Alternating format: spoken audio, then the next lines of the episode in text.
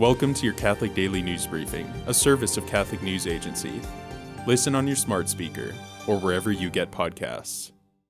Experts have warned that Catholic school leaders need to be aware that their schools could be cut off from the federal government's free and subsidized lunch program if their policies don't comply with the Biden administration's revised rules against LGBTQ discrimination.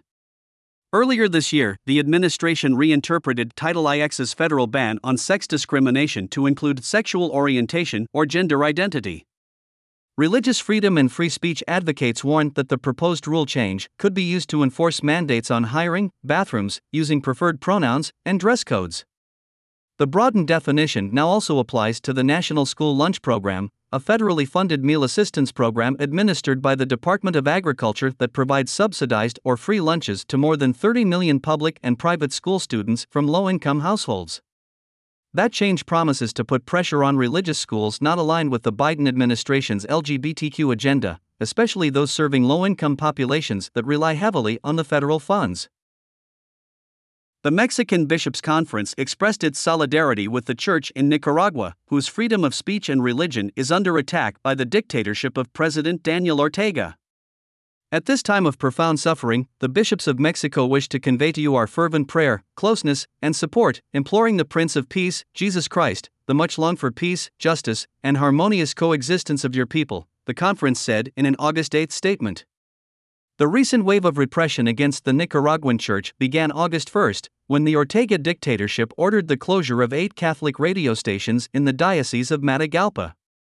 Later, the Bishop of Matagalpa, Rolando Jose Alvarez, was placed under house arrest and threatened with prison for allegedly trying to organize violent groups to destabilize the government.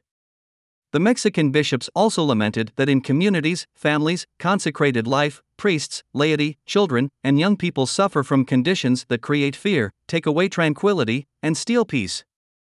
At the end of their message, the bishops of Mexico implored the Blessed Virgin Mary of Guadalupe, Empress of America, her maternal intercession to find paths of dialogue that lead to respect and peace. According to a new representative poll, 58% of German Catholics do not like the fact that the Pope and the Church speak out against abortions. In July, a leading laywoman and co president of the German Synodal Way demanded a nationwide provision of abortion across the European Union's most populous country. Germany currently permits abortion in the first 12 weeks of pregnancy, with mandatory counseling at a state approved center, as well as later abortions in certain circumstances. The Catholic Church teaches that abortion is a grave evil and is never acceptable at any stage of pregnancy, and Pope Francis has repeatedly and strongly condemned abortion. Today, the Church celebrates Saint Clare of Assisi.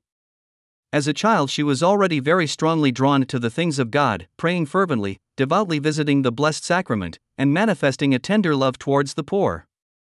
Saint Francis made her superior of the Poor Clares Order, a post she should serve for the next 42 years of her life until her death. Thanks for joining us. For more, visit CatholicNewsAgency.com.